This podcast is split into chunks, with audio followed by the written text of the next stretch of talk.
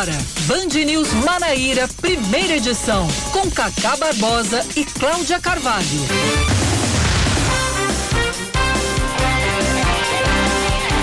Nove horas 27 minutos em João Pessoa, 9 horas 27 minutos na Paraíba. Bom dia, bom dia, bom dia. Hoje é sexta-feira, alegria, alegria. É dia 7, 7 de maio de 2021. Está no ar mais um Band News Manaíra, primeira edição comigo. Cacá Barbosa e com ela, Cláudia Carvalho, que já deu seu bom dia, mas reforça para quem tá ligando o rádio agora. Bom dia, Cláudia. Bom dia de novo para você, Cacá, e para todos os ouvintes da Band News. Estamos chegando, hoje é sexta-feira e uma sexta-feira, dia 7 de maio. Dia de quê? É dia do oftalmologista. Uhum. É dia de uma coisa que eu gosto muito, que é o silêncio. Hoje é dia do silêncio, mas a gente vai fazer muito barulho aqui. Vamos fazer até- muito barulho. Até às 11 horas. Dia Internacional da Luta contra a Endometriose. Dia Mundial da Espondilite Anquilosante, que eu não sei o que é, mas daqui a pouco eu vou pesquisar Vamos descobrir no o que Google é e vou isso. contar para vocês.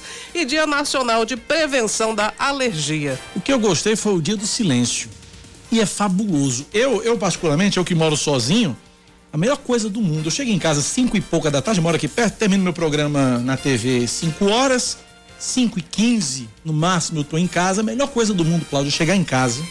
Eu particularmente faço isso. Chego em casa, me deito no sofá, no silêncio absoluto, fico meia hora num silêncio, meia hora, 40 minutos, curtindo o silêncio. E depois é que eu vou fazer minhas coisas. Eu adoro também o silêncio. E É muito bom. Eu lembro de uma, uma plaquinha que eu vi em algum lugar que eu achei fantástica, que é o seguinte: o silêncio é uma prece. Verdade. E espondilite anquilosante É de um comer? tipo. Não, não é Não, uma doença. É um Ah, tá. tipo de artrite autoimune inflamatória crônica. Caramba. Espondilite. Exatamente. Tá certo. Depois deste momento cultural na abertura do Band News Manaíra, primeira edição, vamos aos destaques de hoje, 7 de maio de 2021. Hashtag sextou.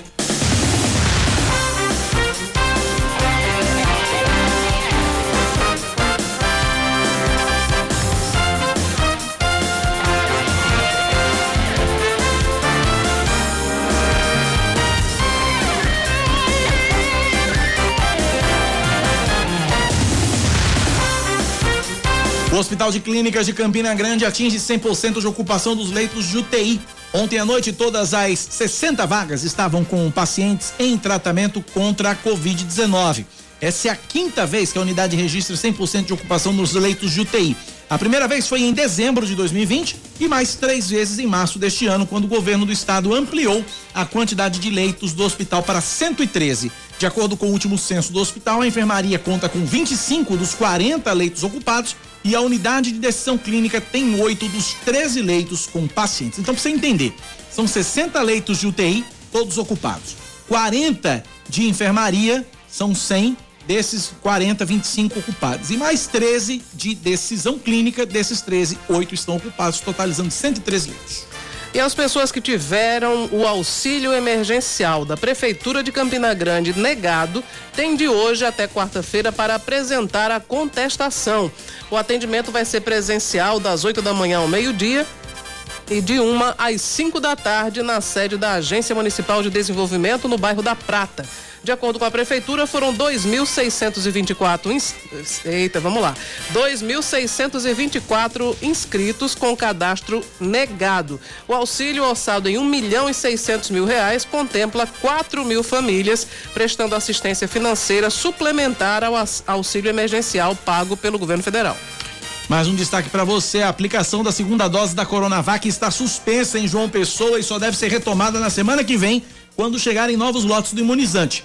Hoje recebem a primeira dose da vacina de Oxford as pessoas de 35 anos de idade ou mais com comorbidades, trabalhadores de saúde com 25 anos ou mais e estagiários de saúde que estejam no último ano de faculdade e atuam em hospitais, UPAs e atenção básica. O atendimento a esse público vai até às três da tarde nos pontos de drive-thru no Mangabeira Shopping no Santuário Mãe Rainha no Bessa e até meio-dia em 10 ginásios distribuídos pela cidade. Também recebem a dose inicial da vacina da AstraZeneca as pessoas com deficiência a partir dos 40 anos de idade no Instituto dos Cegos, no bairro dos Estados, no Centro Helena Holanda, no bairro Pedro Gondim, na Associação Pestalozzi do Cristo Redentor e na Pai dos Bancários até o meio-dia. Quem já completou 90 dias da primeira dose da vacina de Oxford completa a imunização no drive-thru da Universidade Federal da Paraíba até às três da tarde. Continuam recebendo a primeira dose da vacina da Pfizer as puérperas e gestantes portadoras de comorbidades até meio-dia nas policlínicas municipais de Mandacaru, Cristo, Mangabeiras, Jaguaribe e Praias, apenas mediante agendamento no aplicativo Vacina João Pessoa ou no site vacina.joaopessoa.pb.gov.br. Me perguntaram ontem, Cláudio, por que, que a vacina da Pfizer é só na policlínica? Por uma razão muito simples. Como é uma vacina que exige refrigeração mais baixa que as demais e ela fica só um certo tempo eh, em geladeiras comuns, no posto do ginásio ou no drive-thru não tem geladeira, é aquela caixinha de isopor ali que não dá para refrigerar a vacina na, na, temperatura adequada. Por isso que nas, nas, como nas policlínicas tem geladeira, então a vacinação da Pfizer é exclusivamente nelas. Pois é. E o governo do estado divulga os protocolos de prevenção e distanciamento social para o retorno de peças de teatro e também eventos sociais. Para os municípios classificados em bandeira amarela, está permitida a realização de aniversários e casamentos com 25% da capacidade se o local for em área fechada e 50% para áreas abertas. No caso de eventos de formatura, a ocupação máxima é de 20% da capacidade para área fechada e 40% para área aberta. O limite para eventos corporativos é de 15% em ambiente fechado e de 30% para área aberta. A cartilha do Plano Novo Normal Paraíba também prevê normas de higiene e distanciamento para teatros e cinemas que podem funcionar com no máximo 30% da capacidade. Eu acho bonita a amizade. Você acha? Eu acho a coisa mais linda do mundo. Vou explicar por quê. O presidente Jair Bolsonaro nomeia a esposa do líder do governo na Câmara, Ricardo Barros, para o conselho da Itaipu Binacional. A ex-governadora do Paraná, Maria Aparecida Borghetti, vai receber 25 mil reais por mês. A nomeação foi, ah, foi publicada no Diário Oficial da União e o mandato dela vai até 2024. No mesmo dia, foi publicada a exoneração do ex-deputado Carlos Marum, que comandou a Secretaria-Geral da Presidência no governo Michel Temer e fez parte da tropa de choque do então presidente da Câmara, Eduardo Cunha. Pois é, a amizade certamente foi por por mérito próprio, foi meritocracia. Meritocracia. Não, não, foi por nenhuma. Nem, sem nenhum interesse. Não, sem nenhum interesse. Sem nenhum. Esportes, Cláudia. Bom, o Comitê Olímpico Brasileiro diz que para cada atleta vacinado contra o coronavírus por meio de doações dos laboratórios, as empresas vão dar mais quatro doses ao governo federal. Ontem, o Comitê Olímpico Internacional assinou um acordo para o fornecimento dos imunizantes da Pfizer. O objetivo é garantir a segurança dos participantes dos Jogos da população do Japão que cedia as competições. A quantidade doada não foi informada. O COI já havia anunciado a compra de doses da Coronavac para distribuição entre os países. De acordo com o Comitê Olímpico Brasileiro, o Brasil já aceitou a oferta para o recebimento de 1.600 doses da Coronavac e deve aceitar a doação da mesma quantidade da Pfizer. O COB vai usar doses disponíveis por aqui e que vão ser repostas com a chegada dos imunizantes ao país. A Pfizer informou que a distribuição das vacinas doadas deve começar no fim desse mês. O vice-presidente do COB, Marco Laporta, explica que os acordos são benéficos para a população brasileira porque cada atleta olímpico ou paralímpico vacinado eh, vai resultar em quatro doses que serão doadas ao país. 935. Band News. Tempo. A semana termina na capital paraibana, de acordo com a meteorologia, com previsão de sol entre nuvens pela manhã e pancadas de chuva à tarde e à noite. Mínima de 22 graus, a máxima é de 31. Neste momento, os termômetros marcam na capital de todos os paraibanos 28 graus. Na Rainha da Borborema, sexta-feira deve ser de sol entre nuvens pela manhã, tem pancadas de chuva à tarde e tempo aberto à noite. Mínima de 20 graus, a máxima pode chegar aos 30 e em Campina Grande agora os termômetros marcam 25 graus. 936 na Paraíba 991119207 é o nosso WhatsApp, é o WhatsApp da Band News. Participe, interaja, nos ajude a fazer o noticiário local aqui na Band News FM 9911-9207, 9911-9207. Daqui a pouquinho, são 9h36, daqui a pouquinho a gente vai repercutir uma questão polêmica durante uma sessão virtual da Câmara Municipal de João Pessoa, em que um vereador, durante a sessão, mostrou uma arma de fogo e uma Bíblia ao mesmo tempo. A gente vai repercutir já já esse assunto aqui na Band News FM Manaíra. Enquanto isso, a gente fala a respeito do auxílio emergencial da Prefeitura de Campina Grande, Cláudia Carvalho, mais de 2.600 pessoas tiveram auxílio emergencial da Prefeitura de Campina Grande recusado. Já muitos dos que conseguiram a aprovação do cadastro tiveram atraso no pagamento de 200 reais que começou na última sexta-feira. De acordo com o presidente da ANDE, a Agência Municipal de Desenvolvimento, Alana Carvalho, é a presidente, o problema aconteceu devido às informações incorretas que já estão sendo corrigidas. O benefício deve ser destinado às contas assim que a situação for normalizada. Tivemos alguns problemas quanto à validação das contas e, consequentemente, ocasionou alguns atrasos no pagamento. Boa parte dos é, cadastrados não apresentaram comprovante de titularidade da conta bancária e, quando do envio da remessa ao banco, fora constatado isso e fizemos uma busca ativa entrando em contato pessoas solicitando aos beneficiários que apresentassem esse comprovante de titularidade de suas contas através do número oficial do programa Superação. Então, se você ainda for contemplado, mas ainda não recebeu crédito em conta do seu valor, é possível que tenha sido esta a motivação. Já quem teve o benefício recusado, a contestação pode ser feita a partir de hoje está sendo oportunizada uma segunda chance. Se você anexou indevidamente os documentos ou não apresentou o comprovante adequado da suspensão de sua atividade ou a comprovação da sua atividade profissional, está sendo dada essa oportunidade de segunda, terça e quarta, para que presencialmente na sede da Agência de Desenvolvimento você possa trazer toda a sua documentação probatória e contestar esse resultado para uma nova reanálise. Quem busca o direito de receber o benefício e os contemplados que não tiveram a primeira parcela paga podem tirar dúvidas pelo WhatsApp 988 28 9358. A sede da Ande fica no bairro da Prata, das 8 da, funciona das 8 da manhã ao meio-dia e de uma da tarde até as 5. 9 horas mais 39 minutos na Paraíba, 9 e 39. Queirogaram Sim. Na CPI. Esse é um termo que a gente usa internamente, que é piada, é piada interna. interna. Né? A gente até já falou, né, sobre é. é. sinônimo de se entusiasmar ou de exagerar também, Ou de exagerar ou o contrário. Sim, então vale para tudo, né? Vale para tudo. É no um caso, termo coringa. É um termo coringa. No caso, Queiroga, que não é o nosso Yuri Queiroga, é o ministro da Saúde, Marcelo Queiroga, Queiroga queirogou na CPI é para resumir o significado, queirogar pra gente aqui significa exagerar para mais ou para menos, não é isso? É. Essa é a definição da piada interna. Você viu, Cláudio Carvalho, você viu, Oscar Neto, que Cláudio Carvalho já tá familiarizado aqui com as piadas internas? Claro, né? Tem que se ambientar, né? Tem que já é, já tá tudo certo. Eu chego ainda potencialismo, mas vamos lá. Sensacional. Em depoimento à CPI da pandemia, o ministro da Saúde, Marcelo Queiroga, se esquivou ao ser confrontado com as declarações do presidente Jair Bolsonaro. Queiroga irritou os senadores quando se recusou a dar opinião sobre o uso da cloroquina no tratamento da Covid-19. Defendido por Bolsonaro, o remédio é ineficaz contra a doença. Senador, eu posso, eu posso responder é, pela minha gestão. Então, na minha gestão, não houve qualquer tipo de pressão de quem quer que seja para a manutenção de qualquer fármaco em protocolo clínico e diretriz terapêutica. O ministro também não respondeu à pergunta sobre o possível impacto do discurso do presidente ao insinuar que a China promove uma guerra biológica com o coronavírus. Hoje partem da China a maioria dos insumos para a fabricação de vacinas contra a Covid-19. Queiroga disse que desconhece a guerra química, mas driblou a questão. É, Vossa Excelência mesmo disse que o presidente da República não fez menção à China.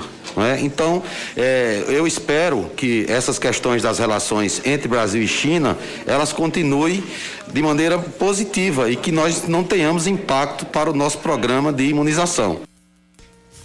Pois é, é, Marcelo Queiroga voltou a se posicionar contra o lockdown nacional, mas concordou que os estados e municípios podem adotar medidas restritivas para conter o avanço da pandemia. Ontem, Jair Bolsonaro ameaçou baixar um decreto proibindo o fechamento das atividades.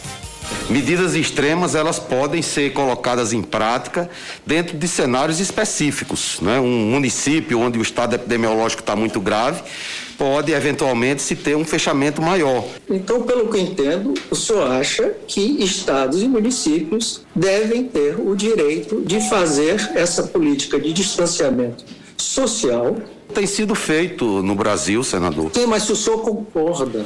Claro que eu concordo, senador o tom de Marcelo Queiroga é interessante. Ele estava é. extremamente irritado com a insistência dos senadores da CPI da pandemia. E a recíproca era verdadeira. Sim, também, também. Hum. O ministro teve um momento que o Omar Aziz disse até minha filha de 12 anos saberia responder com sim ou não. É. Impressionante que o senhor não consiga. pois é, o ministro da Saúde... Acho que não tem essa parte ontem no Brasil, gente. Acho que eu coloquei esse trecho é, no Brasil, gente. O depoimento ontem. dele foi assim, foi bem, bem... Não, eu ontem no Brasil, gente... Foi bem animado. Ontem eu mostrando no Brasil, gente, Paraíba, a, a, a essa, essa, CPI, e eu, fiz, eu disse o seguinte, eu digo aqui mais uma vez, tá divertidíssimo de ver. A melhor coisa do mundo é você pegar, assar uma pipoquinha, fazer uma pipoquinha, estourar uma pipoca, seja na panela, na pipoqueira, no micro-ondas, onde for. Estoura uma pipoca, senta na frente do sofá, liga na TV Senado e assiste, porque tá muito divertido. É fogo no parquinho mesmo. É, às vezes tem, tem determinadas cenas que me parecem saídas de um filme que a Almodóvar não conseguiu fazer, porque é tão surreal. É que você acha que é mentira, mas não é não, infelizmente é verdade. É. é. O ministro, para finalizar essa questão, o ministro da Saúde admitiu que o governo não contratou 560 milhões de doses de vacina, como está sendo divulgado nos meios oficiais. Segundo ele, são 430 milhões de doses contratadas e mais de 100 milhões de doses da Fiocruz, que são pagas por transferência direta e não entram no cálculo. 430 com 100 dá 530. Se 560, tá faltando 30 aí. Pois é. Não sei, aí não sei se é reserva técnica, não sei o que é isso. A divulgação tá diferente do que tá. efetivamente o governo federal já, já conseguiu é, é, garantir. É, queria mandar um, um abraço para dois ouvintes nossos que estão nesse momento no Uber, né, acompanhando o Band News Manaíra, a primeira edição voltando do Detran, porque foram aprovados na prova teórica, estão felizes da vida. Parabéns para Joel Cavalcante e Natália Melo, que estão rumo à CNH, né? Rumo a tirar a primeira habilitação. Parabéns hum. para vocês pela aprovação. Muito bacana, muito bacana, muito bacana, muito bacana. É, agora, faça, não façam como eu. Que é? Tirar a habilitação e não dirigir. Ah, sim. Né? Isso é importante, né? Tirar a habilitação de dirigir é uma coisa. Eu, eu tirei a minha habilitação e não dirigi, não dirijo. Aí você prefere andar de bicicleta? Andar de bicicleta ou de Uber. ou de Uber. 944 na Paraíba. Ela anda de bicicleta, ela anda de Uber, ela anda de carro, ela anda a pé, principalmente dentro dos corredores do Congresso e anda e muito. muito e muito. Porque se ela fosse receber por quilômetro percorrido, o salário seria um absurdo. Eu, né? se fosse ela, eu instalaria um taxímetro no, no, no juízo para poder, né? Um, um velocímetro, um, um, odômetro. Essa é. Ah, um odômetro, né? Pra cobrar por quilometragem, né? Por quilômetro rodado. Falo de Fernanda Martinelli, que já deu quantos quilômetros hoje dentro do Congresso, Fernanda? Bom dia para você. Ela se emocionou. Se emocionou. Não, é porque faltou apertar o botão ah, aqui. Peraí, calma. modelo antigo esse é aqui. É porque o Oscar esqueceu de apertar o botão aqui. Peraí, pronto. Bom dia, Fernanda. Olá, Cacá, Cláudia, bom dia a todos os ouvintes. Hoje já foram muitos quilômetros, mas eu já cheguei a andar 15 mil passos dentro do Congresso Nacional, só para vocês terem uma ideia, grávida de oito meses. Então, já dá para ter uma ideia de como é que a coisa funciona. Antes que chame Mas... a Fernanda Martinelli de louca e dizendo, ela conta os passos, né? Ela deve ter um reloginho que conta sim. os passos, né? Antes que tenho. Chame, né? Antes que chamem você de louca. Tenho, tenho sim. Pois é, pois é, pois é. Igual tenho, que eu tenho sim. também que eu uso pra pedalar. Fernanda, me fale a respeito. Uh, hoje, o, o, o, o, presidente da República, essa semana, sancionou o projeto de recuperação do setor de eventos, programa emergencial de recuperação do setor de eventos. Projeto esse que foi relatado por Daniela Ribeiro, é isso?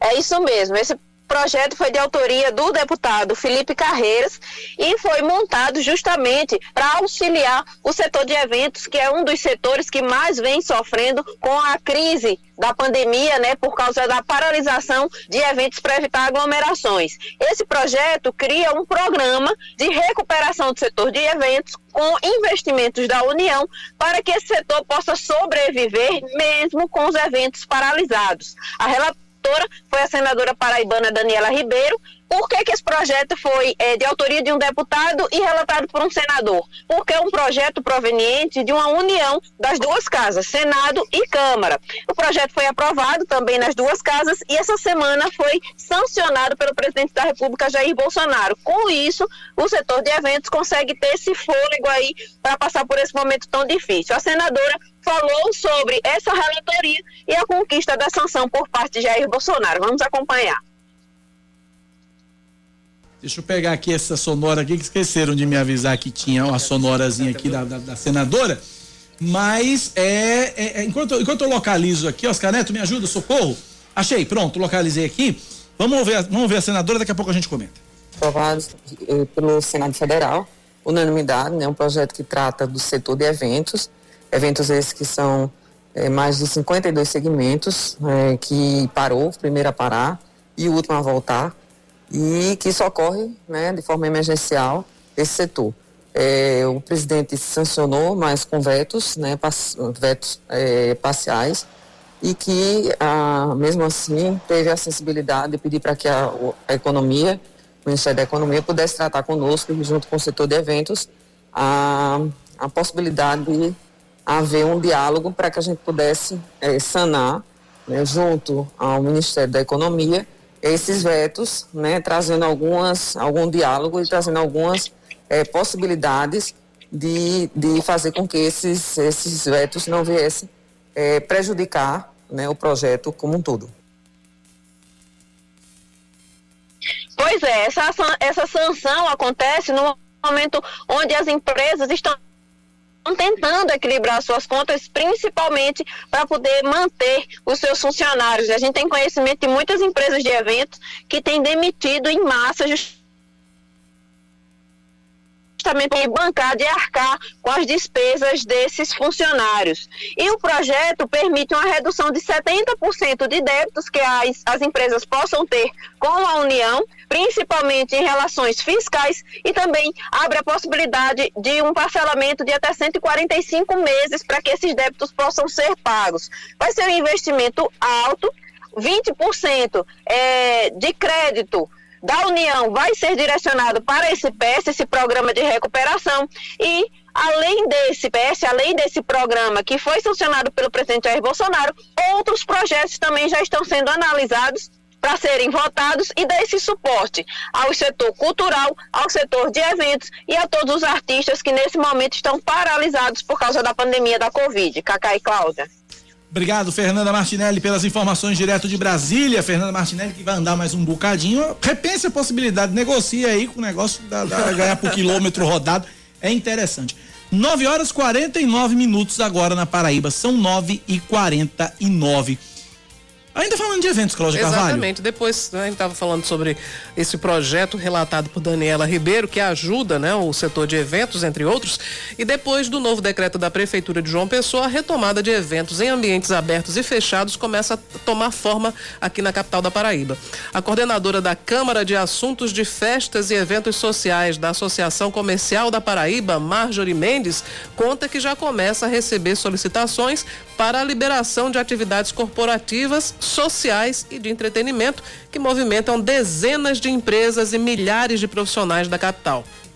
Essa retomada deve respeitar alguns protocolos sanitários para evitar a propagação da Covid-19. Esses protocolos, entre eles estão a redução da capacidade, distanciamento de mesas e cadeiras e também o uso de máscaras. De acordo com Marjorie, a flexibilização foi conquistada depois de muitas tratativas e pedidos por parte do setor de eventos. A fiscalização será feita pela vigilância sanitária, onde a gente vai poder realizar eventos com no máximo 100 convidados e até 30% da capacidade da casa da festa. Não é o que a gente queria, mas é o que a gente pode fazer no momento. A coordenadora explica que adaptar a retomada aos pedidos dos clientes continua sendo um desafio para cerimonialistas e donos de casas de festas, por exemplo. Como é um setor que trabalha com a celebração, então as pessoas investem muito alto né, no casamento, nos 15 anos, e aí é difícil você conseguir justificar e argumentar para o seu cliente que você só vai poder atender a 30% daquilo que ele planejou. Então existe um, um, uma tristeza, uma insatisfação muito grande em saber que você pagou por uma festa, já que tem muitas festas que são pagas há mais de dois anos. Então, a principal dificuldade que nós tivemos foi realmente é, conseguir adaptar essa retomada às necessidades do nosso cliente. Nos municípios classificados em bandeira amarela, fica permitida a realização de aniversários e casamentos com 25% da capacidade do local para área fechada e 50% da capacidade para áreas abertas. Já no caso de evento de formatura, a orientação é da ocupação máxima de 20% da capacidade do local para área fechada e 40% para área aberta. Para os eventos corporativos, no entanto, a redução deve ser maior, sendo de 15% da capacidade em ambiente fechado e de 30% da capacidade para áreas abertas. Marjorie afirma que, apesar das limitações, a reabertura é uma grande conquista para o setor de eventos. Mas nós sabemos que isso é o primeiro passo, sabemos que esse sacrifício é importante, né? Todos estão passando por momentos delicados, estamos ainda dentro de uma pandemia, então temos sim que nos adaptar ao novo normal. E a questão financeira, né? O, o mercado sofreu uma crise muito grande. O setor de festa foi mais atingido, porque o investimento de um proprietário numa casa de festa é muito alto. Então você tem que lidar, manter esses custos durante meses, né, sem poder faturar, foi acho que o principal, principal dificuldade que nós sofremos. Cada uma das atividades autorizadas pela Prefeitura tem especificações de higiene, distanciamento, uso obrigatório de equipamentos e capacidade total de ocupação dos ambientes. Entre as normas do protocolo, por exemplo, está o não compartilhamento de objetos durante os eventos em que são servidos alimentos, como em bufês e pequenas reuniões. 9 horas mais 53 minutos na Paraíba, 9h53. Ouvintes participando com a gente pelo nosso WhatsApp, 9911 9207. Rapaz, meu querido, vocês estão, vocês estão comentando e indiretamente criticando o ministro. Puxa vida, meu. É uma maldade muito grande. Resumindo, ele foi desenrolado, foi ótimo nas, nas suas, na, nas suas palavras. Desenrolou, acabou. Pronto, cadê, cadê o elogio ao, ao, ao ministro? Cadê? Bom, primeiro. É... O elogio foi feito pelo ouvinte, né? É. Gente, vamos lá. O direito à opinião é livre, é, até agora é. Eu então... não sei, eu não sei se é, eu, eu, não sabia que era proibido criticar. Não, ainda não é não. Não, não é. Agora, o nosso amigo, eu acho que ele não ouve a Band News FM, porque nós já elogiamos o ministro Marcelo Queiroga por várias vezes aqui. Né? Inclusive por mudar algumas posturas dentro do Ministério da Saúde, por, por mudar algumas posturas do governo federal por ter implantado, depois de um ano, a campanha de conscientização da população com relação às preve à prevenção contra a Covid-19, acho que o amigo precisa ouvir mais a Band News FM, porque do mesmo jeito que a gente critica, a gente elogia aqui, né? Agora, é, se o amigo tiver uma norma, uma lei, uma regra, um decreto de que é proibido criticar, o senhor pode mandar aqui pro nosso WhatsApp e a gente cumpre, a gente segue, né? Mas a, a, a, liberdade de criticar e de elogiar é absolutamente livre. Do mesmo jeito que o senhor deve ter liberdade para criticar a esquerda, como os, fatalmente o senhor deve fazê-lo, né? Sem reconhecer elogios também, nós aqui reconhecemos os elogios e criticamos. Essa é a nossa liberdade aqui. Pois é, liberdade tem... de imprensa e liberdade de opinião, que ainda não foi cortado. Existe um direito à opinião, tanto que a gente respeita também a sua é. opinião, apesar de discordar dela. Deve ser o mesmo caso, o senhor discorda da nossa, ok. Mas, por exemplo. Tanto respeitamos que colocamos no ar. É algo, é algo bastante óbvio, por exemplo. Eu elogiei no momento em que o ministro Marcelo Queiroga conseguiu fazer o presidente usar máscara. Pois é. Né? Infelizmente, pouco tempo depois, o presidente desistiu da orientação e acho que ele, ele coloca o ministro numa saia justa, num constrangimento nacional, porque o ministro chega para a população e recomenda o uso de máscara e Bolsonaro, e, e, enfim, critica. Ontem ele, ele ratificou isso no depoimento à, à CPI da pandemia, que é favorável ao distanciamento, à não formação de aglomerações. Aí o presidente da República vai para a rede social e convoca todo mundo para um passeio de moto no domingo, dia das mães. É. Quer dizer, é, é, óbvio que o presidente coloca o ministro num, numa situação de extremo constrangimento e isso precisa ser dito. E outra, se o amigo quiser ouvir apenas elogios ao presidente, não é aqui. 9h56, mais ouvintes participando. Parabéns pelo comentário sobre o ministro. Vocês, Cláudia e Cacá, foram benevolentes. Eu considero uma vergonha para o nome da Paraíba, que teve grandes nomes pujantes, inclusive o ex-ministro da Justiça, caçado pela ditadura militar, o Abelardo Jurema, que é pai de nosso amigo Abelardo Jurema Filho. Grande abraço para vocês, parabéns pelos comentários. Jornalista Edson Weber participando com a gente aqui. Obrigado, Weber. Um abraço para você. Mais ouvintes. Ouvintes, eu gostaria muito de saber o porquê da prescrição de crime. Por que existe prescrição de crime? Crime não pode ser prescrito. Pegou, tem que cumprir a pena, seja 80 anos depois, sem problema nenhum. É a mensagem que o senhor mandou ontem que a gente leu aqui no ar. Obrigado pela participação também. Uh, ouvinte aqui está dizendo aqui, o ministro está pensando no emprego. Ouvinte final do telefone 8647, ele não precisa disso. Doutor Marcelo Queiroga não precisa se submeter a certas situações para uh, ah, se manter no emprego. É o cardiologista de maior destaque no estado da Paraíba hoje. Ele não precisa nem de emprego nem de visibilidade. Pois é. Ele já o tem. É, agora, eu também comentei desde o início que achava que era um ato de muita coragem, porque principalmente no momento em que Marcelo chegou ao cargo, nós estávamos vivendo o, o pico né, da, da, da, é. da, te, da, segunda onda. A porque segunda foram onda. tantas ondas que eu já, já tô quase perdendo a, a, a ordem aqui de qual foi. E além do mais, ele corre muitos riscos, como esses constrangimentos que o, o, o presidente faz, ele passar. Uh, outro que anuncia uma, uma quantidade de vacinas e na verdade não tem, quer dizer, uma informação oficial que é enfim, desqualificada nacionalmente, enfim, é, é extremamente arriscado. Acho que ele é um homem de muita coragem.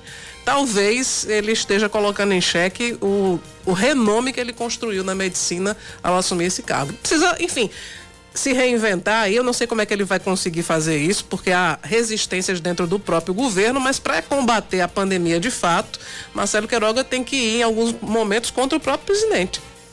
958, a gente vai pro intervalo rapidinho. Na volta, a gente tem Pedro Cunha Lima conversando com a gente aqui na Band News FM e a gente tem a história do vereador que, em plena sessão da Câmara Municipal de João Pessoa, mostrou, ao mesmo tempo, uma arma de fogo e uma Bíblia.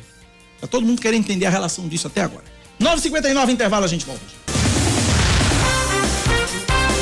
10 horas e um minuto, estamos de volta aqui na Band News Manaíra e a Prefeitura de João Pessoa retira a obrigação de o um paciente com comorbidade que esteja no grupo-alvo da vacinação contra a Covid-19 apresentar a receita médica para comprovar o estado de saúde. A decisão segue uma orientação do Ministério Público Estadual. Somente vai ser necessário o laudo ou a declaração médica que atestem a comorbidade, além do restante dos itens que já são cobrados desde o início da vacinação, que são um documento oficial com foto foto, cartão do SUS, CPF e comprovante de residência. A Secretaria Municipal de Saúde de Campina Grande imuniza hoje contra a Covid-19 pessoas com comorbidades de 57 e 58 anos e amanhã as pessoas com comorbidades de 55 e 56 anos. As grávidas e puérperas também vão ser vacinadas amanhã com a vacina da Pfizer na Unifacisa, também das 8 da manhã ao meio-dia, mediante é, das 8 da manhã ao meio-dia, mediante agendamento pelo site é, vacinação.campinagrande.com www.pb.gov.br. Para receber a vacina é necessário apresentar uma cópia de um laudo médico que comprove a comorbidade, declaração médica ou receita que fica com a equipe no ato do atendimento. Isso em Campina Grande, tá? Além disso, é, é obrigatório apresentar o cartão do SUS, mas não é preciso apresentar o título de eleitor que foi exigido inicialmente para comprovar que o cidadão ou a cidadã é de Campina Grande. Os contribuintes que optaram pelo parcelamento do IPTU e da taxa de coleta de resíduos em João Pessoa têm até hoje para efetuar o pagamento da terceira parcela. A guia deve ser impressa no site joaopessoa.pb.gov.br barra PC e pode ser paga em qualquer agência bancária. A quarta parcela vence no dia 8 de junho. Os cinemas dos shoppings Manaíra e Mangabeira reabrem com base na flexibilização contida no mais recente decreto da Prefeitura de João Pessoa. A primeira sessão foi ontem. Os horários vão de uma da tarde até oito e meia da noite. Os cinemas operados pela rede Cinépolis determinam o uso de máscara durante toda a permanência nas salas, seguem o limite de 30% da capacidade e fazem a separação entre os, entre os espectadores e a higienização constante das salas. O protocolo completo está disponível no site cinepolis.com.br. A China se pronuncia pela primeira vez depois que o presidente Jair Bolsonaro insinuou que o coronavírus foi criado em laboratório e critica a politização e estigmatização do vírus. Através de um porta-voz do Ministério das Relações Exteriores, o governo de Pequim afirmou ainda que o coronavírus é um inimigo comum da humanidade e que os países precisam atuar juntos. Ontem, por aqui, o chanceler brasileiro negou problemas com a China depois da declaração de Bolsonaro, que na última quarta-feira também falou em guerra química e bacteriológica. De Brasília, Larissa Abrantes. O ministro das Relações Exteriores, Carlos Alberto França destacou que a China liberou o envio ao Brasil do IFA, o ingrediente farmacêutico ativo de maio, para a produção de vacinas contra a Covid-19. Segundo ele, a informação foi dada pelo embaixador brasileiro na China. Eu acho que não há nenhum hoje nenhum problema político que, no, que, no, que nessa questão permeie ou atrapalhe é, essa é, a nossa produção de vacinas aqui, né?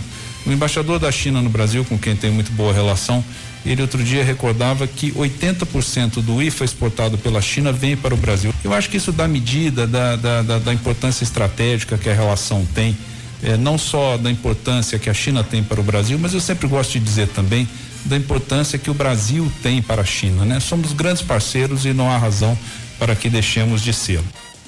Mais cedo, o Butantan, que depende dos insumos da China para a produção da Coronavac, aliás, é até por isso que nós estamos tendo falta da Coronavac em praticamente o país inteiro, se mostrou preocupado e anunciou uma redução na previsão para a chegada do chamado IFA, que é o ingrediente farmacêutico ativo.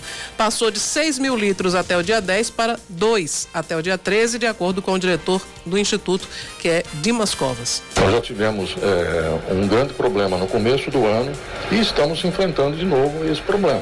Dizer, existe dificuldade, uma burocracia que está sendo mais lenta do que o que seria o habitual e com autorizações muito reduzidas de volumes.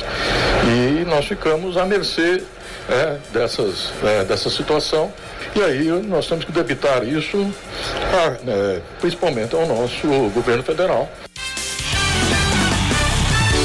Futebol com dois gols de Birungueta. O 13 vence o Nacional de Patos por 2 a 1 um no Amigão e assume a vice-liderança do Campeonato Paraibano. Fernando Pires abriu o placar para o Nassa aos 43 do primeiro tempo. Na segunda etapa, Birungueta virou logo aos 3 minutos e aos 17 de pênalti vira o placar e sela a vitória do Galo na partida válida pela quarta rodada do estadual.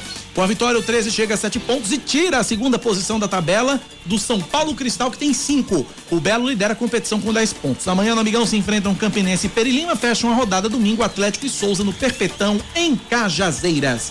10 e 6 na Paraíba, Cláudia Carvalho. Nós estávamos falando há pouco sobre o ministro Marcelo Queiroga e eu dizia que era um ato de coragem dele assumir o cargo naquele momento. Bom, assumir o cargo também traz para ele todos os holofotes. E é sempre assim, sempre que, por exemplo, um paraibano chega ao ministério, fazem uma devassa na vida da pessoa, né? Sim. Na verdade, todo mundo que é nomeado ministro, todo que, mundo tem, é um, que tem um destaque, enfim, ele vai para os holofotes. Então, o site antagonista, o antagonista, publicou que o ministro da Saúde, Marcelo Queiroga, é, a família dele tem um hospital, que é o Hospital Santa Paula, e que fechou as portas em 2012 por problemas financeiros. E que no ano passado o governo da Paraíba reativou essa unidade justamente para ampliar a capacidade do Estado no enfrentamento à Covid-19. E essa recuperação teria custado 2 milhões e meio de reais. E depois de reformado, com essa verba pública que foi injetada pelo governo do Estado para que usasse a unidade para atendimento à Covid, o hospital foi posto à venda por 47 milhões ah, quando Queiroga assumiu o Ministério da Saúde, porém, um anúncio que já estava publicado em site de imobiliárias foi tirado do ar. Ah, o site, o antagonista, disse que o próprio governo estadual estaria negociando a compra do imóvel. Mas aí o governo emitiu uma nota. Exatamente. E nessa nota diz o quê, Cacá? Bom, a Secretaria de Saúde em nota disse que vai construir o Hospital da Mulher e negou a oferta para comprar o prédio do Santa Paula. Diz a nota. Sobre matéria veiculada ontem no site Antagonistas, a Secretaria de Saúde da Paraíba esclarece que, em abril de 2020, com a necessidade de encontrar espaço adequado para comportar a demanda para ampliação de leitos previstos no Plano Estadual de Contingência de Combate ao Coronavírus na primeira macro-região de saúde, o governo da Paraíba alugou o prédio onde funcionava o, o Hospital Santa Paula. O prédio foi escolhido por ter estrutura física adequada às necessidades de ampliação de leitos e ainda em bom estado de conservação, necessitando de poucas intervenções de reparo e reforma.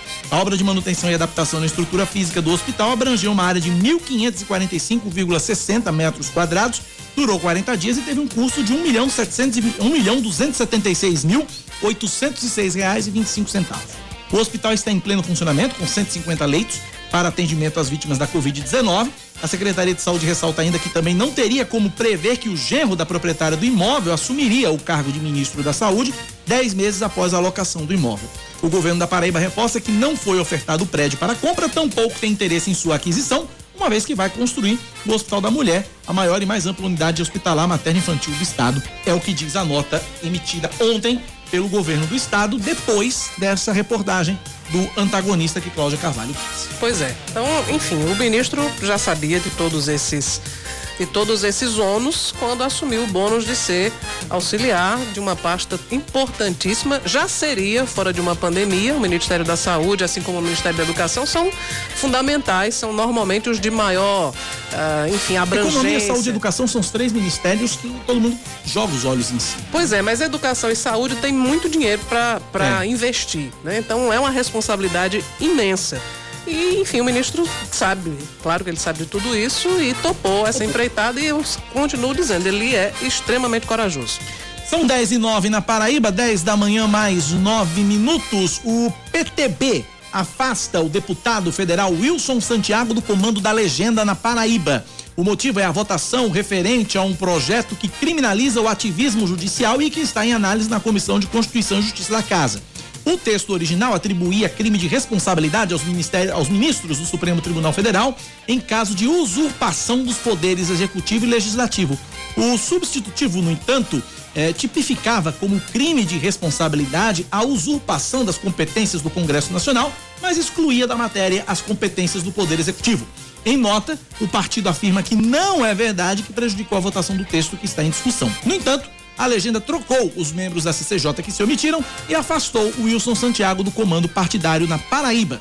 A sigla ainda destaca que faltou articulação da própria CCJ com a base governamental. No fim da nota, o PTB reforçou o posicionamento em respeito à lealdade com a nação brasileira e com os ideais partidários amparados pelo Estatuto. Afirmou ainda que o ativismo judicial tem que ser combatido e que vai até o fim pela aprovação deste projeto e de outros que combatem a prática. Portanto, Wilson Santiago, deputado federal do PTB, não é mais presidente estadual da legenda aqui na Paraíba. Aí fica o filho dele, Wilson Filho, no partido, numa situação constrangedora, né? Provavelmente vai deixar também. Eu entrei em contato com a assessoria do, do deputado federal Wilson Santiago, mas até agora a gente não recebeu nenhum comentário, nenhum posicionamento dele a esse respeito. 10 e 11 na Paraíba, 10 da manhã, 11 minutos. Na sessão da Câmara dos Vereadores, ontem aqui na capital, uma cena pitoresca. O vereador Tarcísio Tarcísio Jardim, do Patriota, mostrou em um debate virtual, em plena sessão virtual, em plena sessão online, um revólver, aliás, uma pistola e uma bíblia. No momento, ele rebatia críticas feitas ao presidente Jair Bolsonaro, atualmente sem partido. Me, me, me deixa mais uma vez incrível, é, a, Vossa Excelência, o vereador Júnior Leandro, vir criticar o presidente né, e as pessoas que dizem que coloca uma Bíblia né, embaixo do braço de manhã e uma arma na mão à noite. Vereador, os dois são instrumentos de libertação. A Bíblia liberta a alma, salva as pessoas através da palavra de Deus. Ela purifica é, o mal através de suas palavras. Agora, a arma, ela é a liberdade dos homens. A arma, ela liberta os homens. Nas redes sociais, o vereador postou uma imagem em que uma professora aparece com uma arma defendendo crianças, fazendo menção ao ataque Há uma creche em Saudades, Santa Catarina, que deixou cinco mortos, sendo três crianças e duas funcionárias. Em nota, a Câmara Municipal de João Pessoa esclareceu que o vereador não fez ameaças durante seu discurso e, mesmo assim, não compactua com qualquer gesto que faça apologia à violência. No texto, o presidente da casa, Dinho Dowsley, do Avante, ainda pediu para que os ânimos fossem acalmados e deixou claro que a posição de todos os membros do legislativo tem sido a defesa do debate justo e pacífico. É importante que se debata a cidade. É importante que se debatam os problemas de João Pessoa. Debater se o presidente Jair Bolsonaro é bom ou ruim, debater e questionar as ações do presidente Jair Bolsonaro numa Câmara Municipal não é pauta para a Câmara Municipal, não é pauta para vereador. Isso é pauta para a Câmara Federal, é pauta para Senado. A Câmara Municipal tem que discutir os problemas de João Pessoa. Basicamente isso. É, nesse caso, é, foi essa exibição da arma, enfim, junto com a Bíblia ou sem a Bíblia, foi inadequada para dizer o mínimo. Completamente né? inadequada. Para dizer o mínimo. E aí cabe ao presidente realmente chamar o feito à ordem, porque a discussão nem, nem era, começou a discussão sobre a reforma da Previdência Municipal, que é um projeto que está na Câmara. Uh, inicialmente a oposição reclamou, disse que estava sendo atropelado o, o rito, estava, enfim, estava o projeto estava sendo acelerado. Aí a prefeitura retirou de pauta, colocou de novo para seguir o rito, o rito normal. Mas, enfim, a, a Câmara é um lugar de debate. Né? No meio desse debate sobre reforma da Previdência Municipal, falou-se também sobre a reforma federal, que foi feita pelo o presidente Jair Bolsonaro, e aí pronto, chegou, chegaram as críticas em relação a Bolsonaro e a defesa que ele faz do armamento. Aí o vereador Júnior Leandro citou, né, indiretamente aquelas pessoas que usam a Bíblia de manhã e a arma à noite. Por isso, o vereador Tarcísio Jardim se sentiu né, instigado a fazer esse gesto. Acho que está faltando serenidade, equilíbrio e o debate da Câmara, ele precisa. É uma casa de debates, mas esse debate precisa ser num tom de respeito e ponderação, né? Ponderação. É, não precisa estar tá mostrando arma, apontando arma. Qual a finalidade, qual o sentido? Né? Se você apontar uma arma e associar lá a Bíblia. Enfim. 10 da manhã, mais 15 minutos agora na Paraíba, são 10 e 15. Nosso WhatsApp é o 9911-9207, 9911-9207. A gente segue com o nosso noticiário local aqui na Band News FM. O, em meio aos desafios impostos pela pandemia, as aulas em escolas privadas de João Pessoa foram retomadas essa semana. Representantes do setor reforçam a importância desse retorno na tentativa de evitar mais prejuízos aos alunos. Reportagem de Leandro Oliveira.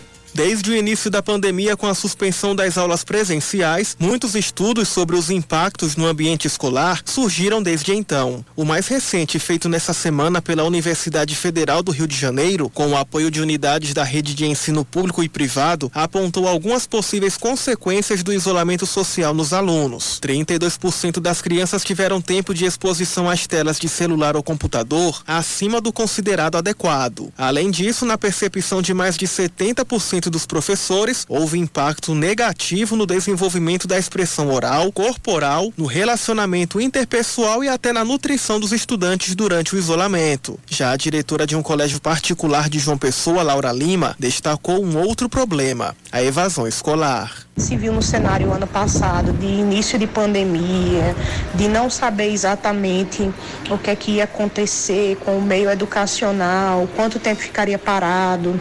Então, muitos pais e alunos preferiram evadir, né? Então a evasão foi lá para cima. Esse ano a procura foi bem melhor, mas a gente avalia também que ainda tem muita gente insegura e tem muito aluno fora de sala de aula, ainda que isso é bem grave e nos chama muita atenção. Na tentativa de mudar esse cenário e ao mesmo tempo mantendo um ambiente seguro contra o coronavírus, a prefeitura do município liberou a presença dos alunos em sala de aula para o ensino ensino médio em escolas particulares, mas com a opção de aula remota para os pais que ainda não sentem segurança em deixar os filhos irem para a escola. Já estão acolhendo seus alunos, né, os que gostam de estar 100% presencial, outros preferiram ficar apenas assistindo aula de casa, até porque eh, esse ano em específico a qualidade também das aulas ela veio a melhorar esse ano. Então, se a gente for falar de quantitativo hoje de alunos presenciais, eu abordo que está, está bem dividida. Também continuam liberadas as aulas do infantil, fundamental e cursos livres, com capacidade de 50% por turma, como explica o advogado do Sindicato dos Estabelecimentos Particulares do Ensino da Paraíba, Odésio Filho. Esse quantitativo de alunos presenciais é limitado a no máximo 50% da capacidade da sala de aula. Não é permitido o ingresso de pessoas alheias à comunidade escolar no interior da escola, como medida de prevenção à contaminação e propagação do coronavírus. Por outro lado, as aulas na rede municipal de ensino continuam suspensas de forma presencial, ficando mantido o ensino remoto. Também permanece nesse modo as instituições privadas de ensino superior, exceto para as aulas práticas que poderão ocorrer de modo presencial. 10 horas mais 18 minutos na Paraíba, 10 e 18. Como diria Raul Gil, Cláudia Cavalho, vamos faturar? Vamos lá. A gente volta já já com mais destaques aqui na Band News aqui.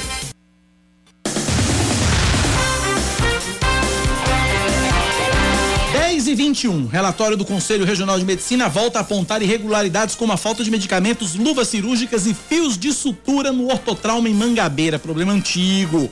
Danos na estrutura do prédio também foram notados pela fiscalização do CRM, realizada no dia 27 de abril, e a passarela que interliga os blocos permanece fechada. Alguns pontos críticos citados no relatório do dia 24 de agosto do ano passado, que levou o Conselho a interditar eticamente o trauminha, estão com obras em andamento. Uma das reformas é na ala de enfermaria da clínica médica.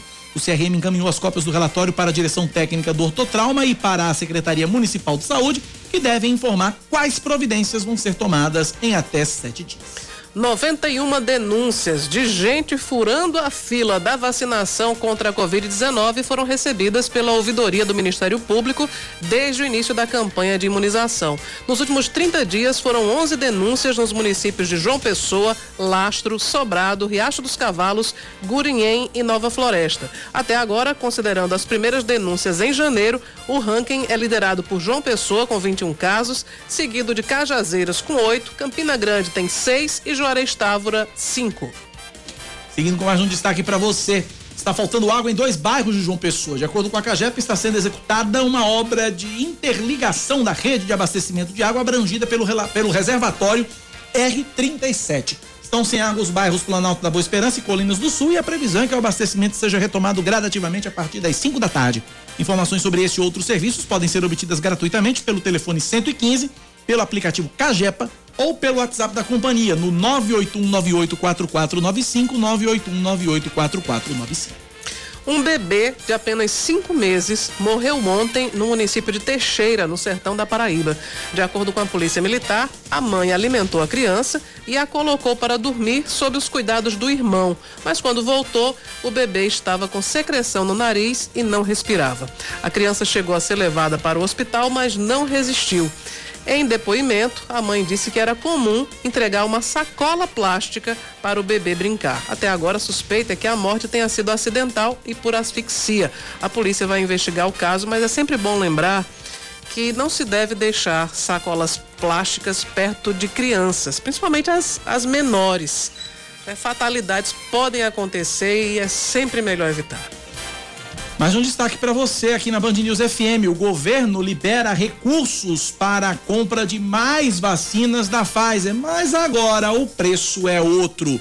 Está aqui chegando de Brasília com Natália Pazzi. O Ministério da Saúde liberou mais de 6,6 bilhões de reais para a compra de mais 100 milhões de doses da vacina da Pfizer. O anúncio foi feito ontem pelo ministro da Saúde, Marcelo Queiroga, no Congresso Nacional. A expectativa, segundo o ministro, é de que os imunizantes comecem a chegar no Brasil ainda neste ano. O governo federal já tem garantidos em contrato outros 100 milhões de doses da vacina da Pfizer que já começaram a ser distribuídas no país. Nesta nova oferta ao Ministério da Saúde, a Pfizer cobra um bilhão de reais a mais pelo mesmo número de vacinas. O preço é 20% maior do que no primeiro contrato de compra de 100 milhões de doses. A delegação do Atlético Goianiense é vacinada pela Comembol contra a Covid-19 no Paraguai. Todos os 45 integrantes receberam a dose inicial da Coronavac logo depois da partida contra o Libertar pela Sul-Americana, que terminou com vitória do Dragão por 2 a 1. A entidade do futebol sul-americano recebeu 50 mil doses como doação do laboratório chinês Sinovac. A imunização é destinada às seleções participantes da Copa América e aos clubes que disputam a Taça Libertadores e também a Copa Sul-Americana. O Atlético Goianiense ainda não tem informações sobre como vai ser a aplicação da segunda dose. Quanto ao uso das vacinas no Brasil, a Confederação Brasileira de Futebol precisa da autorização da Anvisa para receber essas doses. 10 da manhã, mais 26 minutos na Paraíba, 10 e 26. 9911-9207 é o nosso WhatsApp. 9911-9207. Cláudia Carvalho, temos mais um político vítima da Covid-19. Infelizmente exatamente, é isso. É o ex, é, exatamente, Cacá. Foi o ex-prefeito de Duas Estradas, Roberto Carlos Nunes, de 53 anos. Ele, inclusive, é pai da atual prefeita de Duas Estradas, que é Joyce Renale Félix Nunes. O Roberto Carlos era uma grande liderança lá na região, liderança política, e morreu vítima da Covid-19. Hoje de manhã ele estava internado na UTI do Hospital Metropolitano Dom José Maria Pires desde o dia 21 de abril. Roberto Carlos foi prefeito de Duas Estradas de 2005 até 2008 e a segunda gestão foi de 2009 até 2012. Ele também exerceu os cargos de secretário de Saúde, secretário de Educação, foi vice-prefeito na gestão de Hélio Freire antes de vencer a eleição e se tornar prefeito. Atualmente, ele estava atuando como empresário em duas estradas e deixou três filhos, Kildenberg Nunes, Ravi Nunes e a atual prefeita Joyce Nunes. Aí, portanto, lamentar aí mais, um político, né? Mais uma, mais uma vítima, mais uma vida, independente de ser político, né? Mais uma vítima da Covid-19. São 10 da manhã, mais 27 minutos agora na Paraíba, 10 e 27. Uh, olha só, é, a posição do vereador Tarcísio Jardim divide opiniões aqui, Cláudia Carvalho. Vou trazer uma de cada lado aqui para a gente equilibrar o negócio, como a gente sempre faz aqui. O ouvinte final, ouvinte Rudenberg dos bancários diz o seguinte: sobre o vereador, vocês disseram tudo. A Câmara Municipal tem que debater assuntos do nosso município. No mais, nunca li na Bíblia Jesus defendendo o uso de armas. Então não dá para associar um ao outro. Já o Rodolfo Nardo diz o seguinte: Vereador Tarcísio está 100% correto. Esclareceu somente as ofensas do outro vereador. Pessoas de bem que usam arma para se defender, não é bandido. É, todas temos. Vamos aqui, deixa eu corrigir só a concordância aqui, porque, né, tava, eu tentei corrigir, corrigir um lado, não corrigi o outro, né? Mas aqui, pessoas de bem que usam arma para se defender não são bandidos. Todos temos direito à defesa e para isso temos. Aí ficou a mensagem aqui com, com, com, temos que para tal, mas enfim, Tá meio truncado, mas deu pra entender, Rodolfo. Obrigado pela participação, obrigado pela audiência. Tá aí. Ah, equilibrando aí, trazendo as duas opiniões contrárias a respeito. Um apoia, outro critica. Eu, particularmente, não concordo, achei desnecessário. Mas, enfim. Sabe um acontecimento que, para mim, recentemente, foi bem ilustrativo do quanto a arma pode ser prejudicial ao cidadão de bem?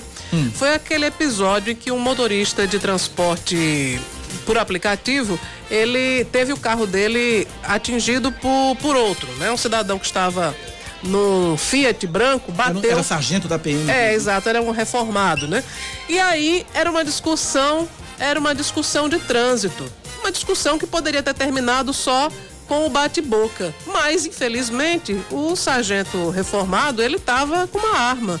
Aí ele desce do carro e faz vários disparos. Graças a Deus, o rapaz conseguiu escapar mas poderia ter acabado em morte simplesmente por causa de uma batida.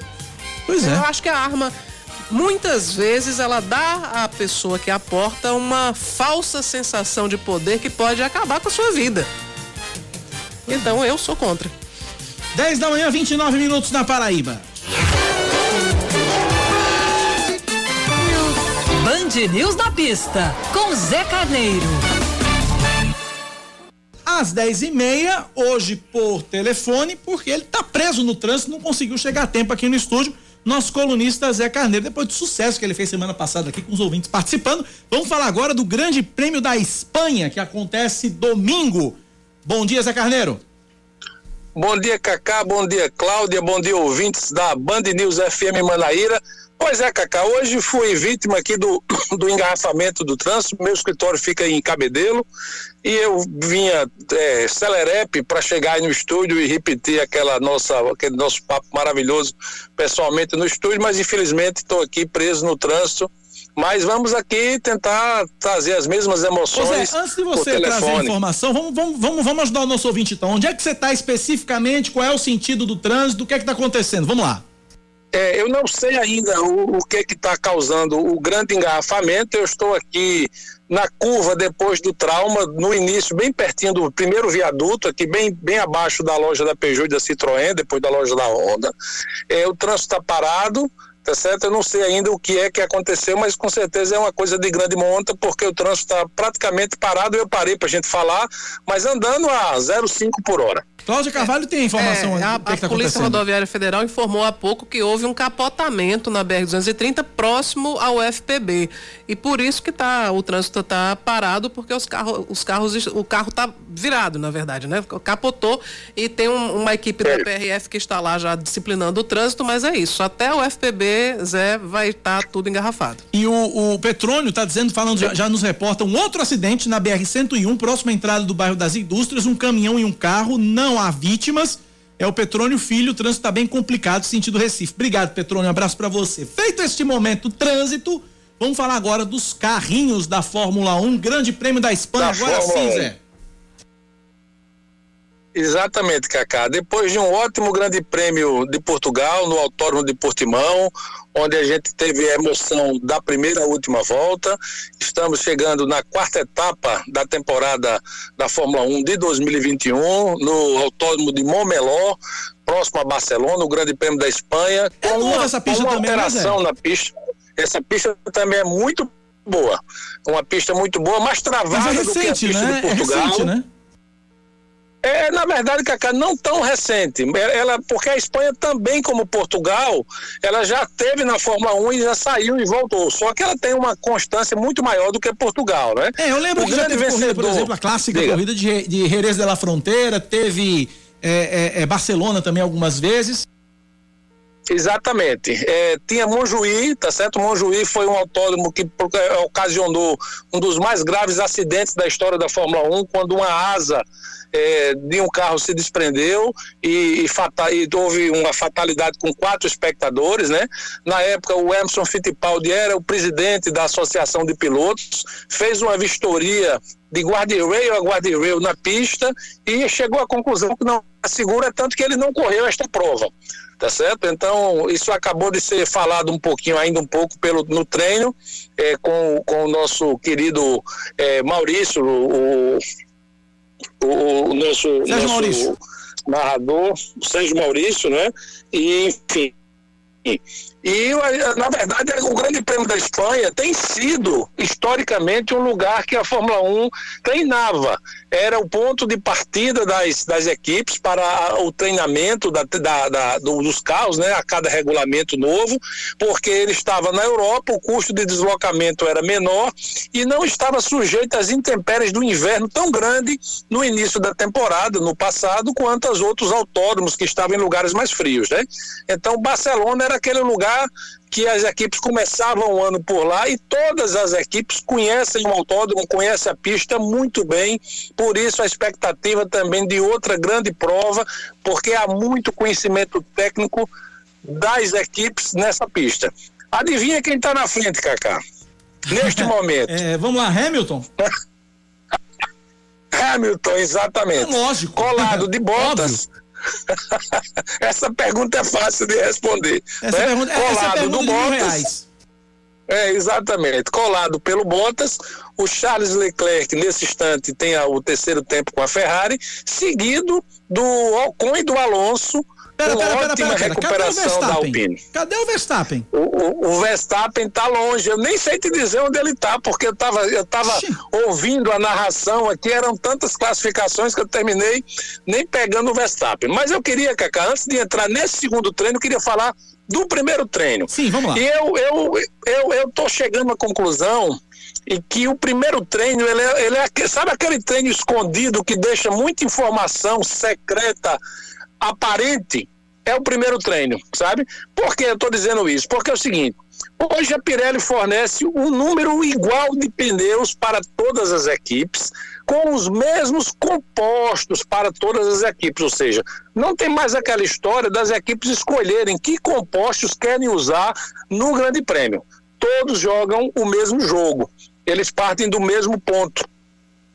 E por isso, quem for mais inteligente no uso desses recursos que são finitos, vai se dar melhor na prova. E o que é que tem acontecido no primeiro grande, no primeiro treino livre, Kaká?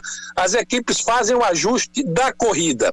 Esse, esse treino que está sendo feito agora é o treino para buscar maior velocidade para a classificação. E o treino livre 3 é aquele que você faz um algo mais. Não deu certo, você volta para o ajuste do treino livre 2. E por que eu estou dizendo que o treino livre 1 é muito importante? Porque as equipes testam aqueles pneus da prova, os pneus que vão ser determinantes para a prova, mas não os que vão largar, mas os que vão fazer a prova. E isso Hamilton mostrou domingo passado em Portugal que ele estava muito seguro de que mesmo colocando os pneus usados, veja bem, ele não colocou os pneus duros zero quilômetro, ele colocou os pneus duros que foram usados por três ou quatro voltas no treino livre 1 lá em Portugal para fazer aquela arrancada final que o levou à vitória. Por isso, eu estou convencido de que no treino livre 1 é o grande treino a ser observado com lupa. As informações não estão claras, mas é importante ver. O long run, quantos, quantas voltas a equipe deu com determinado pneu foram constantes, quantos pit stops pararam, quantos ajustes fizeram. E eu estava fazendo esse estudo agora de manhã, o, o primeiro treino foi às seis da manhã, e eu posso dizer a você que é, a Mercedes, mais uma vez, ela se preparou muito bem para esse grande prêmio, tanto com o Hamilton quanto com o Bottas. Ela fez é, o treino livre pela manhã com os pneus macios, possivelmente vão ser os pneus que ela vai largar, e agora ela está treinando com pneus médios, tá certo? Então, é, é, essa combinação do que a gente não presta muita atenção, que é o primeiro treino, com esse, que é o preparatório, é que são as chaves para o sucesso da corrida de domingo. Mais uma vez, a, a, a Alpine surpreende, porque Alonso treinou e fez o melhor tempo dele no primeiro treino com pneus duros. Lembrando que foram os pneus duros que levaram Alonso lá de trás, do 13 terceira para a oitava posição na última prova, com uma arrancada sensacional na parte final. Então eu estou bem esperançoso de que além da Alpine também a Aston Martin comece a mostrar resultados e faça aquele bolo do meio de campo com Ferrari e McLaren ficar melhor e nesse aspecto a AlphaTauri aparenta estar um pouco para trás dessas outras equipes que eu falei. Por isso, mais um motivo para o telespectador da Band sentar domingo às 10 da manhã para assistir o Grande Prêmio da Espanha no Autódromo de Montmeló, que vai ser realmente muito, muito disputado. Não tenho dúvida disso. Vou fazer aquela pergunta que eu fiz semana passada. Você tem 10 fichas. Como é que você vai apostar essas 10 fichas para domingo, Zé? o seguinte, eu vou, eu vou, eu sou meio adentro, eu sou pragmático, sabe?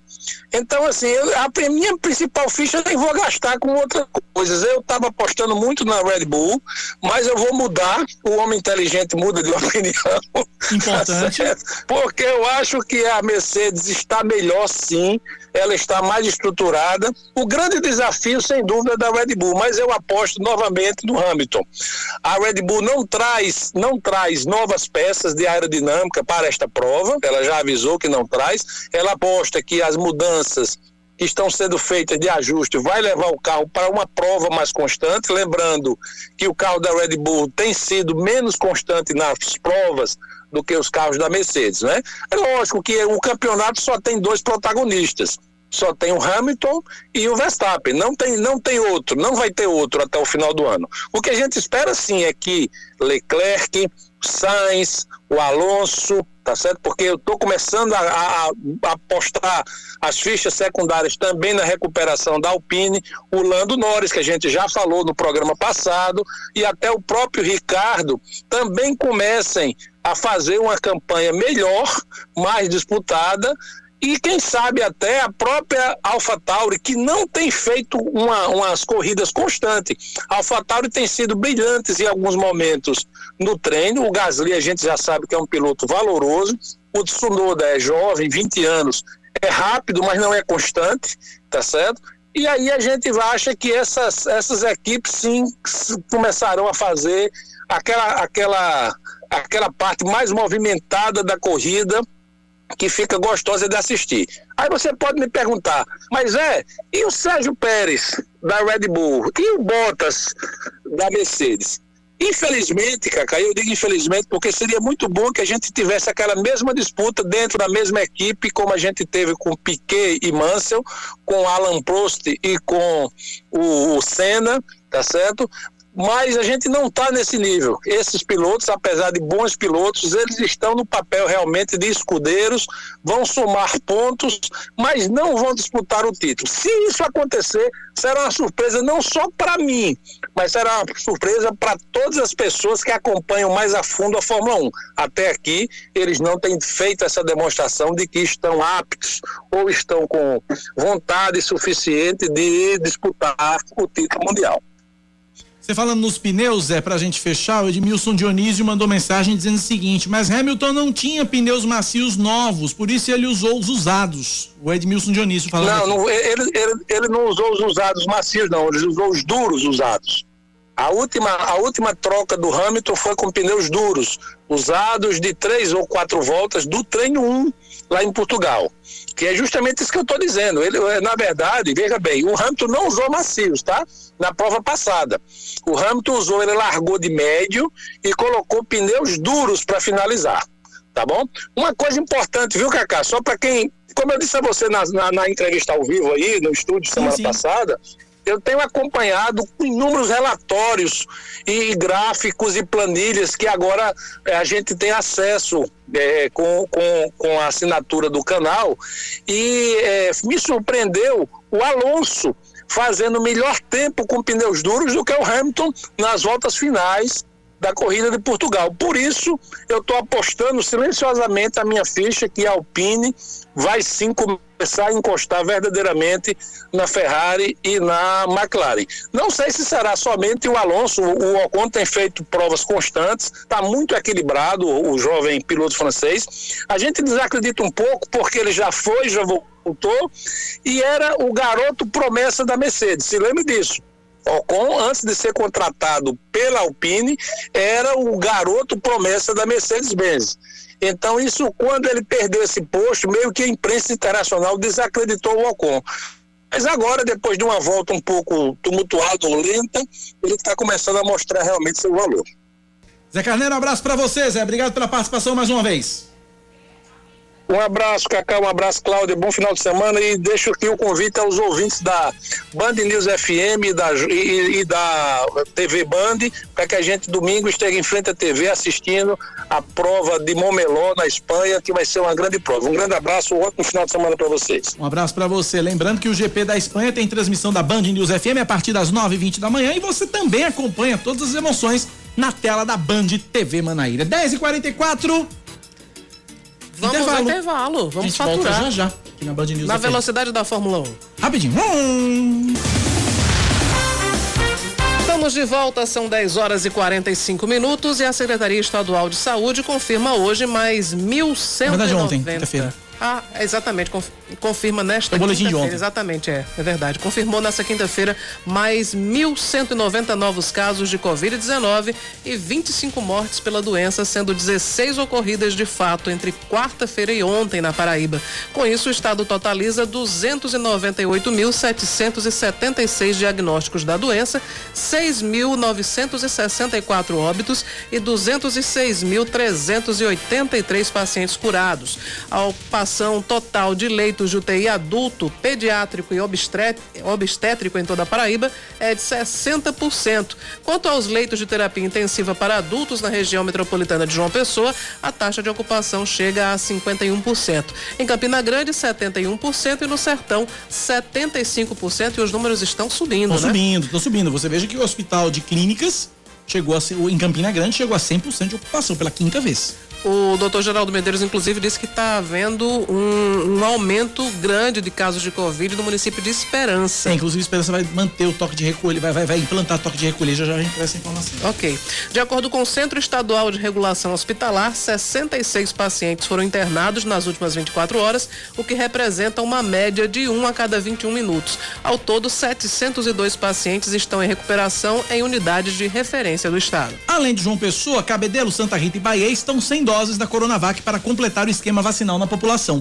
Só em Bahia, cerca de 2.900 pessoas precisam tomar a segunda dose do imunizante. Em Santa Rita, A aplicação da segunda dose da Coronavac está suspensa desde terça-feira e cerca de 700 pessoas estão à espera da vacina.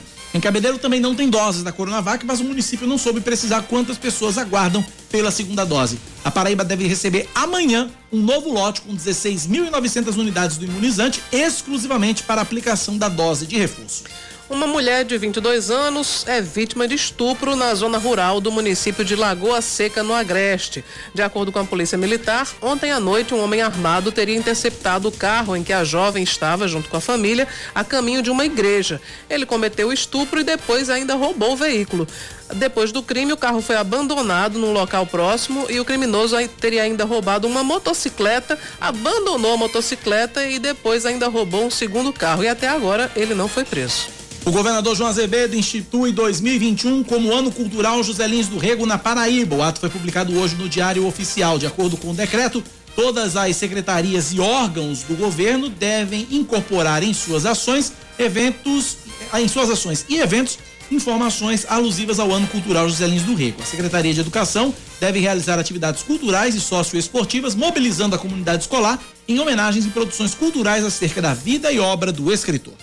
O projeto encabeçado pelo Ministério da Economia para inserir os chamados jovens nem-nem no mercado de trabalho prevê um pagamento de 600 reais por mês.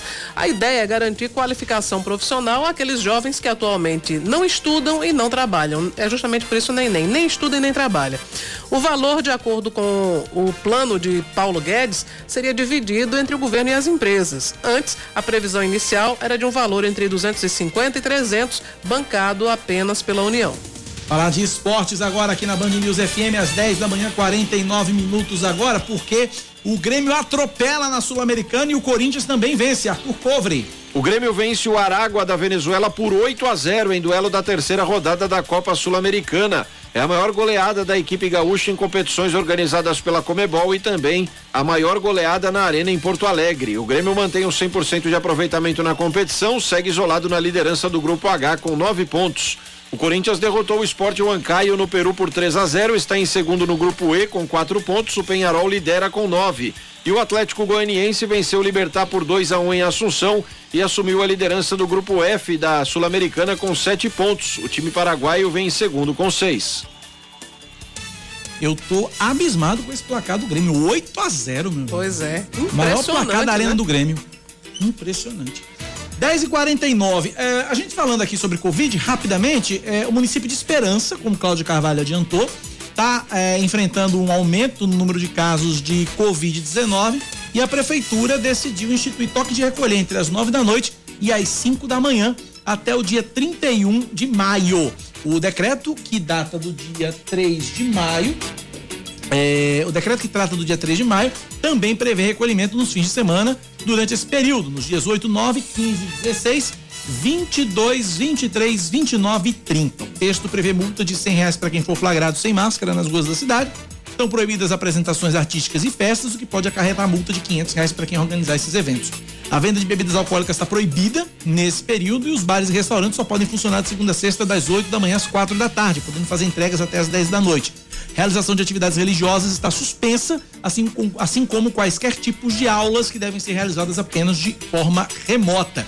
O município de Esperança é o que tem mais pacientes internados com Covid-19 no Hospital de Clínicas, que tem 100% de ocupação.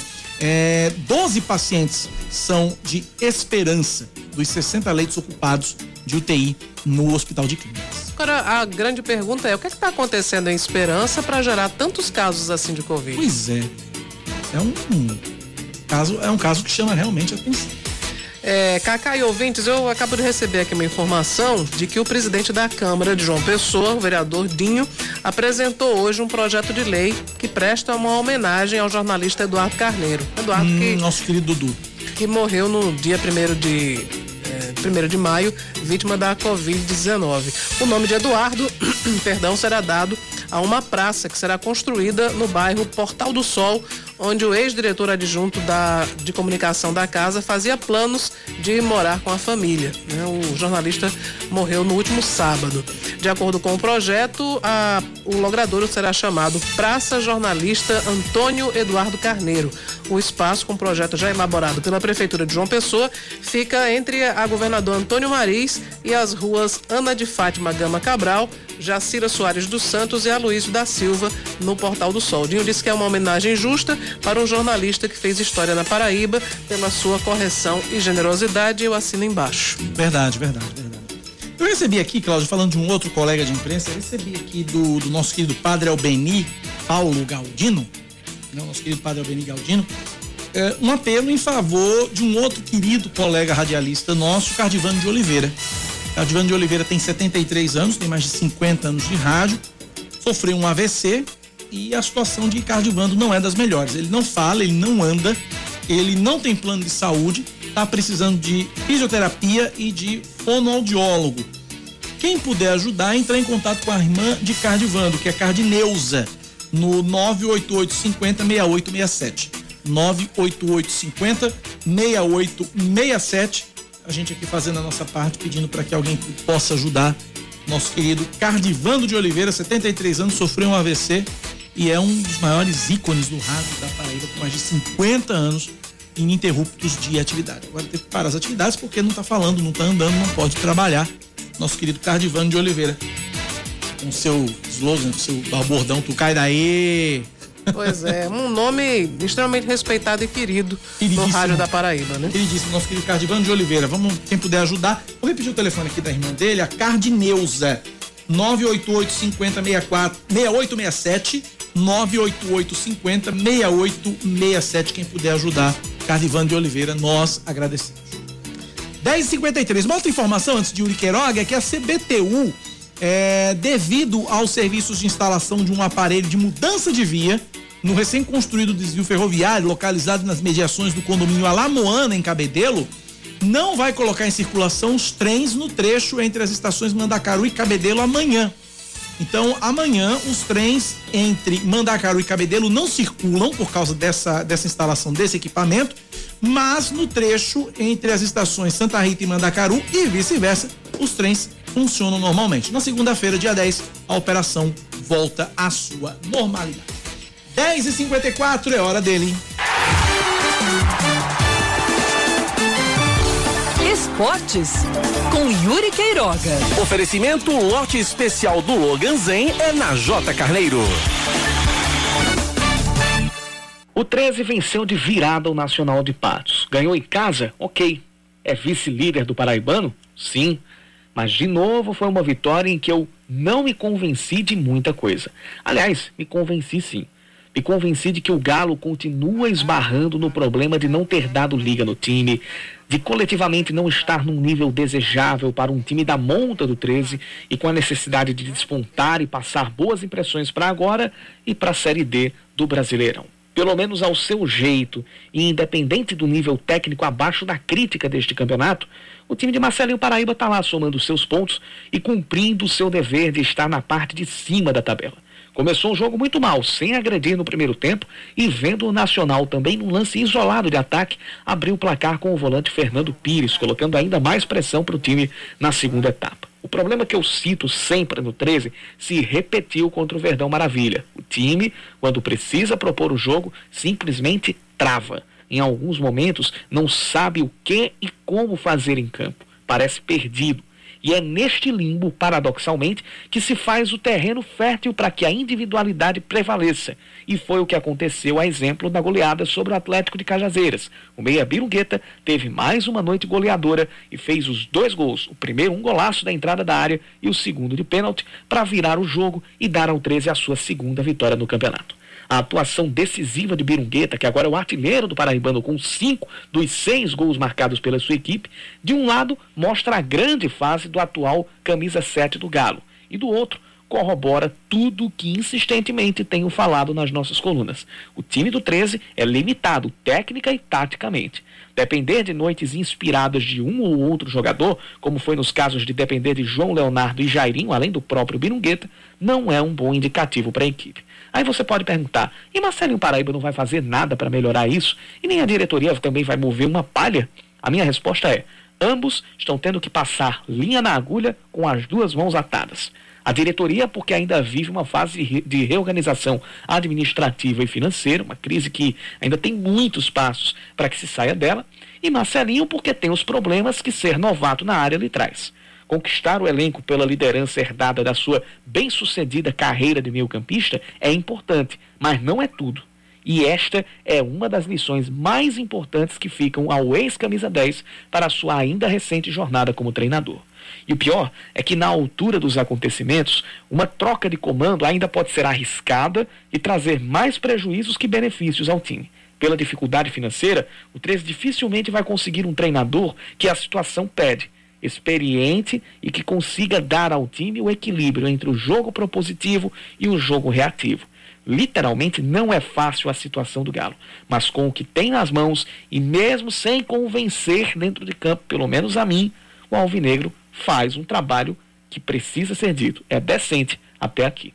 O mesmo não se pode dizer do Nacional de Patos, que cada vez mais frustra as boas expectativas criadas no início do ano e caminha para ser mais um exemplo de um fracasso de uma parceria, que é assim como chamam, eu chamo de terceirização mesmo do futebol. Varley, tão iniciante na carreira de treinador quanto Marcelinho, corre o risco de, em seu primeiro time como treinador efetivo, amargar um rebaixamento. E pelo que o goleiro Camilo falou em entrevista no final do jogo, pode ser algo que nem dependa dele, Varley, e sim de gente comprometida com coisas que fogem aos verdadeiros valores do esporte. O que é muito triste, mas que infelizmente está se tornando frequente no futebol brasileiro. 10 da manhã, 59 minutos pro programa e pra semana é um K, é um B e é um. Ossi! Acabou-se, acabou-se o programa, acabou-se a semana. Segunda-feira estamos de volta aqui na Rádio Band News FM, eu às 6 da manhã, Cláudia Carvalho às 9h20, para comandarmos juntos o Band News Manaíra, primeira edição. Mas eu ainda tenho encontro com você, mas na TV Manaíra, 4 da tarde Brasil Urgente Paraíba, resumo policial, a gente fala de política, um programa tá bacana, uma hora de duração das quatro às cinco da tarde. Se você ainda não assistiu, não é porque eu faço não, mas assiste que o programa tá bom. Tá Assista, bom demais. Assiste que o programa tá bom. Brasil Gente Paraíba, das quatro às cinco da tarde. Hoje tem depois do Melhor da Tarde, depois da Cátia Fonseca na tela da Band TV Manaíra. Abraço a todos, bom fim de semana. Apreciem com moderação, se cuidem, pelo amor de Jesus Cristo. E vamos embora. Cláudia, Pois é. semana, até segunda. Um ótimo fim de semana para todo mundo. Cuidado aí no Dia das Mães. Cuidem bem, né, das mamães de vocês. Esse domingo agora é Dia das Mães, É, não é? domingo agora. Um Então. beijo pra minha mãe, dona Luciné. Eu não vou poder vê-la. Mãe, um beijo, viu, mãe? Esperando ela tomar a segunda dose da AstraZeneca. A minha mãe já tomou a segunda dose, então eu vou almoçar com ela, né? Dona Maria da Luz. Dona Maria da Luz, mãe de Cláudia, um beijo e beijo pra todas as mamães da Paraíba. Pois é, Valeu. então, com muito cuidado nesse Dia das Mães, né? Bom fim de semana pra vocês. A gente se vê, se vê, a gente não se vê, mas a gente se ouve. Se ouve. A partir da próxima segunda. Valeu, gente. Tchau, tchau. Você ouviu Band News Manaíra, primeira edição.